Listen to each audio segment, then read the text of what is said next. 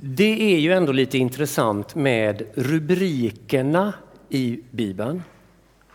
Jag vet inte om ni har tänkt på det, men, men varje berättelse har ju en rubrik över sin berättelse.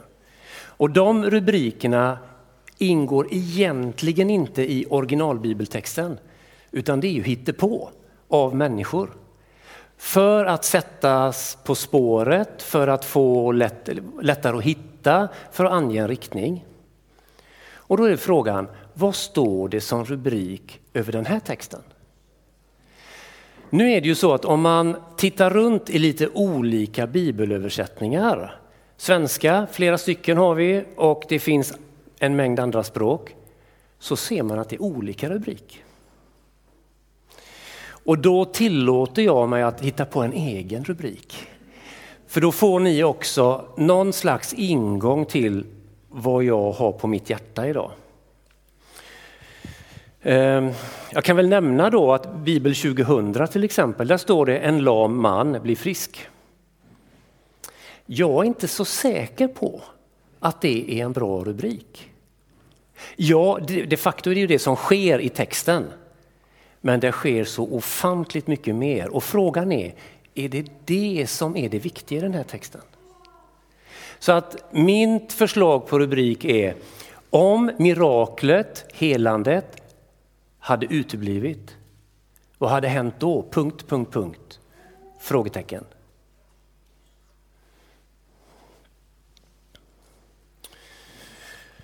Jag var tvungen i veckan här igen att titta ännu en gång på ett filmklipp. Jag har sett det många gånger för jag blir berörd av det. Scenen är ett fängelse i USA. Det är ett av de hårda fängelserna. Där finns mördare, där finns livstidsdömda. Det är liksom det klientelet som är där. Och så är det ett klipp på en gudstjänst som de har. Och det sjungs en sång som vi känner igen. Öppna ditt hjärta för mig Gud så jag kan se dig. Open your eyes of my heart, Lord. Öppna mitt hjärta. Och så sveper kameran över de här fångarna. Och vad ser man då? Jo, då kan man se att några sitter längst bak, lite avvaktande, tittar. Några försöker sjunga med men man ser att det, det är inget som hugger tag i dem. Men så ser man också en hel drös med fångar som står med lyfta händer. Eh, och de är där i en tillbedjan av den högste. Och det är som att de där märkliga omständigheterna som de står i med stängsel och murar, de är fast. Så är det ändå som att de har en frihet i sitt hjärta som gör att alla omständigheter för en liten stund åtminstone, kanske för resten av deras liv. Det är något helt annat. Det är en frihet som Herren Jesus har kommit med till dem i sitt hjärta. Så att det är något annat som sker i dem. När jag, jag predikade borta i Öjersjö i förmiddags, samma predikan, typ. Och då var Ingmar Karlsson tvungen att komma fram till mig efteråt. Jag har varit i Colombia, också i ett sånt här fängelse och sett exakt samma sak. Och jag tror Daniel, när ni var, du och Lars var i Sydafrika, var också inne i ett fängelse. Samma sak. Vad är det här för något?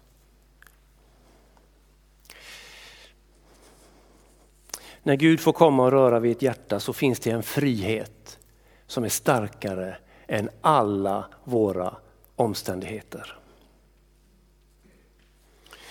Den här berättelsen med den lame mannen och folket och bryta sönder taket och allt det, det är Markus kapitel 2. Om vi innan vi dyker in i Markus 2 tittar på Markus 1. För där kliver Jesus in på scenen. Och det första som han säger där är att tiden är inne, Guds rike är nära. Och sen på det 30 verser tror jag bara, ett halvt kapitel, så händer det så galet mycket. Det är antagligen bara under några dagars tid, kanske några veckor, men det är tjoff, tjoff, tjoff så är Gud där och Jesus är där och gör saker av förändrande karaktär. Men han säger alltså tiden är inne, tiden är fullbordad.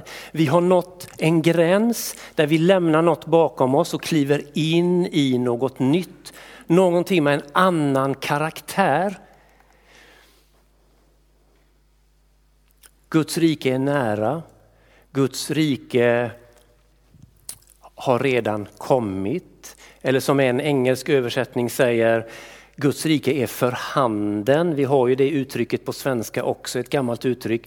Det betyder att Guds rike är så nära så jag kan räcka ut min hand och ta emot det, eller ta det. Men det ryms någonting i det här.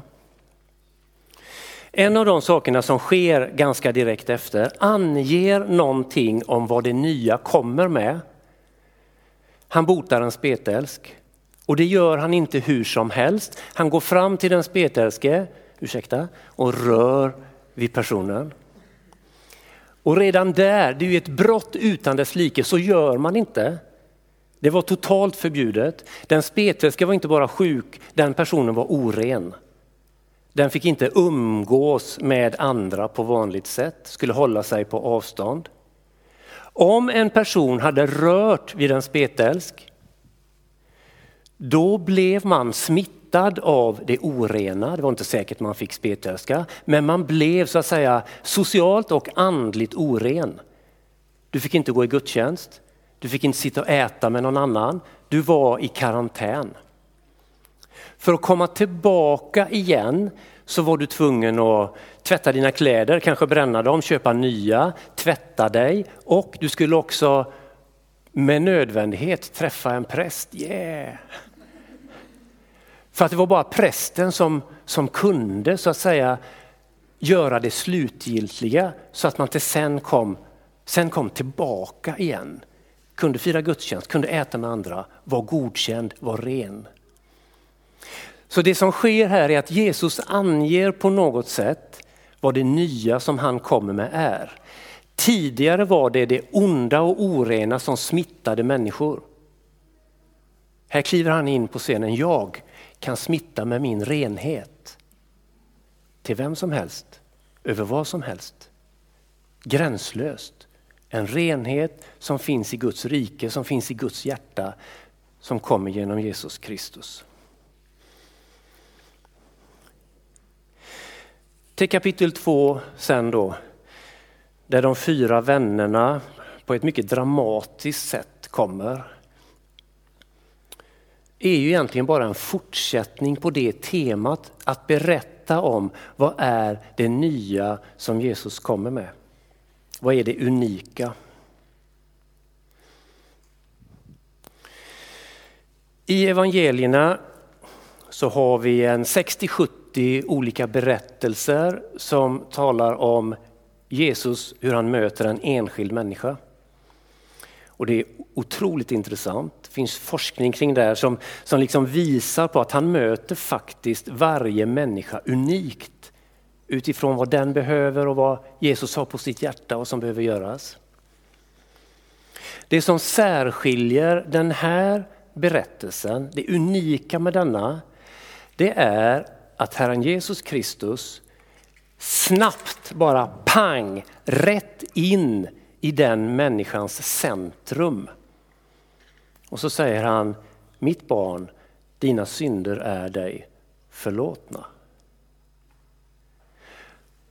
Och ska vi titta på det så är det ju egentligen ganska galet. För de fyra vännerna har ju, det finns ju en iver där det finns någonting av ett endaste stort, nästan aggressivt måste i dem. Våran vän måste bli hel. Han måste få ett mirakel. Det är vad som finns i dem. Ser inte Jesus det?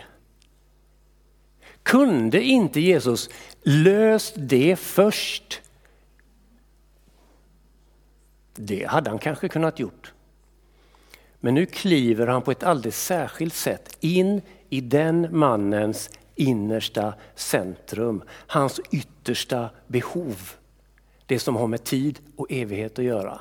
Pang, rätt in där. Mitt barn, dina synder är dig förlåtna.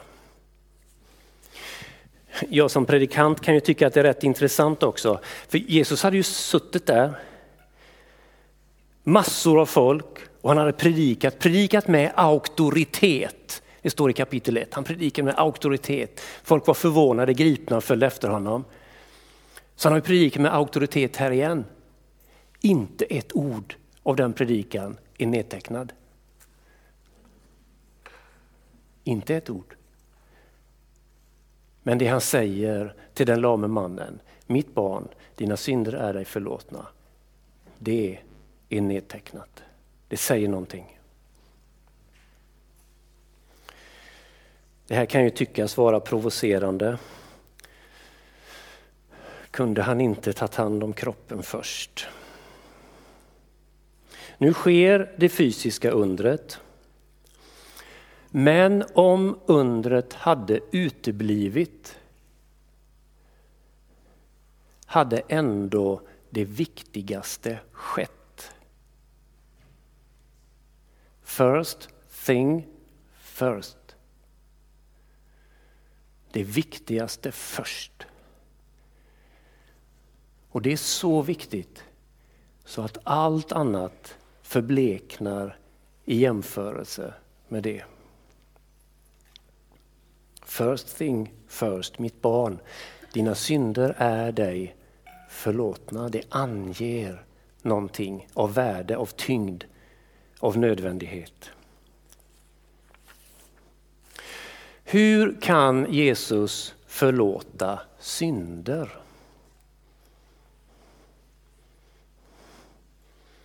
Ja, men han har ju dött på korset och tagit alltihopa där. Eh, inte vid det här ögonblicket. Ja, men han är ju Gud så han kan göra vad han vill, så han kan förlåta. Ja, men låt mig pilla lite grann till på den frågan. Theo och Karin kom fram lite. Jag får använda er i ett ögonblick.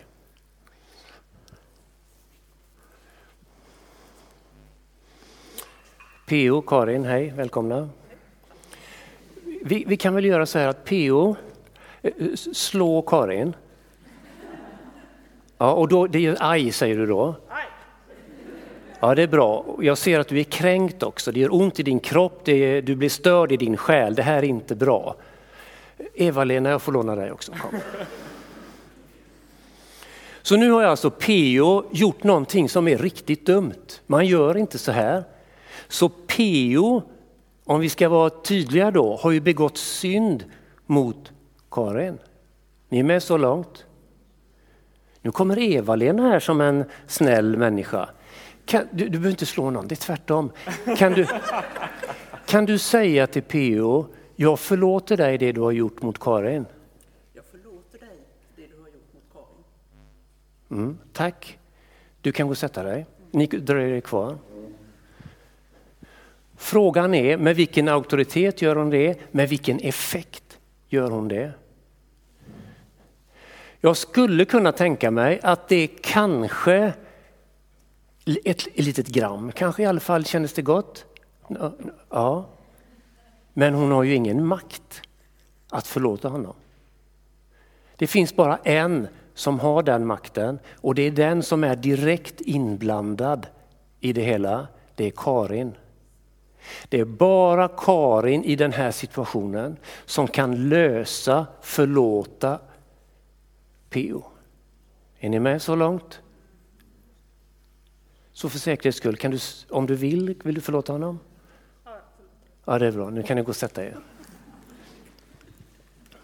Jag vill ju naturligtvis någonstans med detta. Bara den som är direkt inblandad kan lösa den som sårat. Nu är det märkliga i den här kråksången då att den lame mannen har antagligen aldrig träffat Jesus innan. Varför kan Jesus säga då jag förlåter dig dina synder? Kanske hittar vi ett svar på den frågan om vi läser i Saltarens 51 kapitel. Mycket intressant berättelse där, en syndabekännelse som kung David ber. Han har haft fuffens för sig på flera nivåer, bland annat ett äktenskapsbrott med Batseba. Så han har gjort verkligen illa på mer än en nivå. Mm, han har kommit till insikt och så säger han så här, Gud var mig nådig enligt din godhet. Utplåna mina överträdelser enligt din stora barmhärtighet. Två mig ren från min missgärning, rena mig från min synd. Ty jag känner mina överträdelser och min synd är alltid inför mig. Och så kommer det. Det är mot dig jag har syndat och gjort det som är ont i dina ögon. Det innebär i praktiken det som lyfts fram här i ett bibliskt perspektiv. All synd, all orätt som vi begår mot en annan människa eller mot skapelsen eller mot oss själva är en direkt synd mot Gud.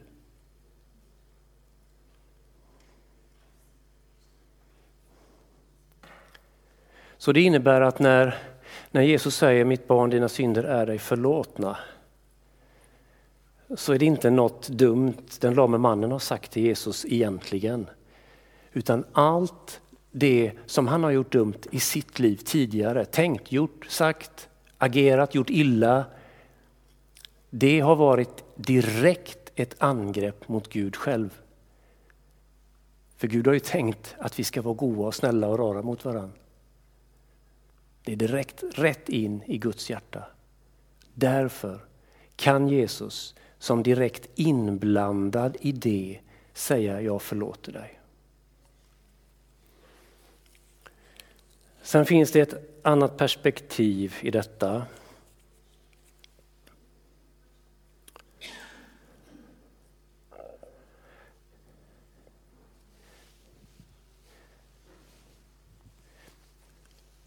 Jesus har ju kommit till jorden för ett särskilt syfte. Detta är första gången som han förlåter en människa, talar ut de orden. Och de orden är egentligen kopplade till korset som kommer sen. Men det är som att vi får liksom en försmak av korset. Men det är också som att han, han, han slår in på en, en väg, han tar det där första steget ut på en väg som är enkelriktad. Man kan inte vända tillbaka och den går mot korset.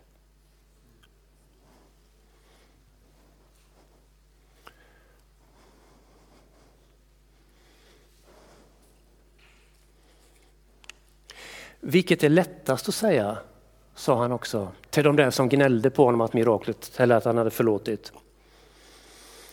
Är det att säga dina synder är dig förlåtna eller ta din säng och gå? Vilket är lättast att säga? Vid första anblicken så är det jag förlåter. För att det räcker med ett ord till synes. Och så som berättelsen fortsätter sen så handlar det om att Jesus säger för att ni ska fatta att jag har förlåtit så tar jag till storsläggan. Det stora, jag gör ett mirakel också som är mycket, mycket svårare men gör jag det så förstår ni att jag också kan förlåta. Det ligger i berättelsens karaktär. Men om vi låter den frågan hänga lite, vilket är lättast att säga? Jag tänker mig att Jesus i det ögonblicket ser hela vägen fram till korset. Han, han ser liksom smärtornas väg, lidandet som han är tvungen att genomgå. Han ser spikarna, han ser sina sårmärken, liksom också det i förtid. Så vilket är lättast att säga egentligen?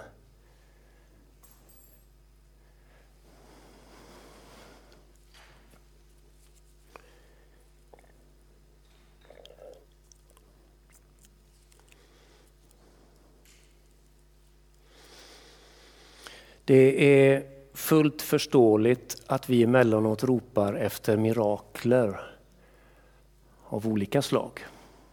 Fullt förståeligt. Och inte bara förståeligt, Guds ord uppmuntrar oss till att sträcka sig efter fullheten i Guds rike och där ingår mirakler. Och eh, jag tror faktiskt inte att jag tar i överkant om jag säger att var och en av oss har saker där vi behöver ett mirakel. Det kan vara eh, i min kropp, i min själ, i en relation, i min ekonomi, på mitt arbete, med mina barn, med mina föräldrar. Etc. Alltså det här finns ju, vår värld är ju upp och ner också. Jag kan vara upp och ner.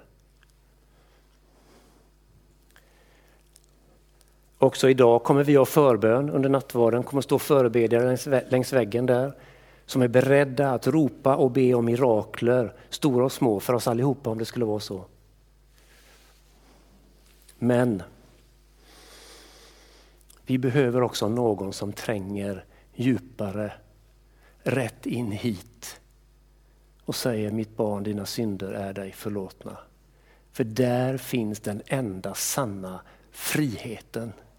Den enda sanna friheten. Det är en av nycklarna för förlåtelse. Det är en av nycklarna att, att all min skuld kan få rinna av, all min skam. Och Gud vad mycket vi svenskar bär på skam. Men i Herren Jesus Kristus finns den möjligheten att det kan få rinna av. Det kan få rinna av. Och där inträder då den största friheten som inte är beroende av vilka omständigheter vi lever i. Om det är fängelsegaller, tjocka murar, smärta i min kropp. Det spelar ingen roll.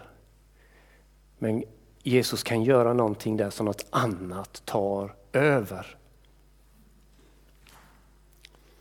Jag behöver någon som ger frihet större än omständigheterna.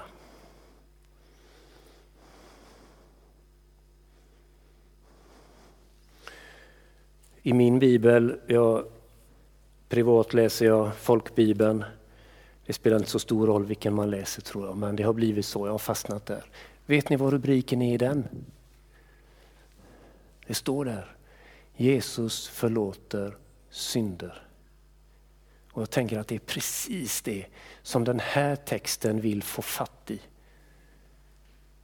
Miraklet är inte oviktigt, men det, det är liksom kärnan i det hela.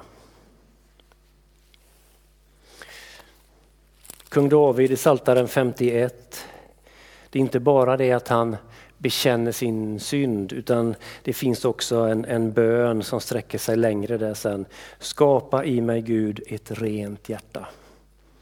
Ge mig på nytt en frimodig ande. Låt mig åter få jubla. Låt mig åter få jubla.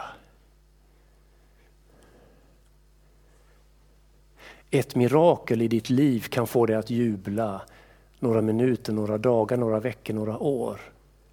En förlåtelse kan få dig att jubla i evighet.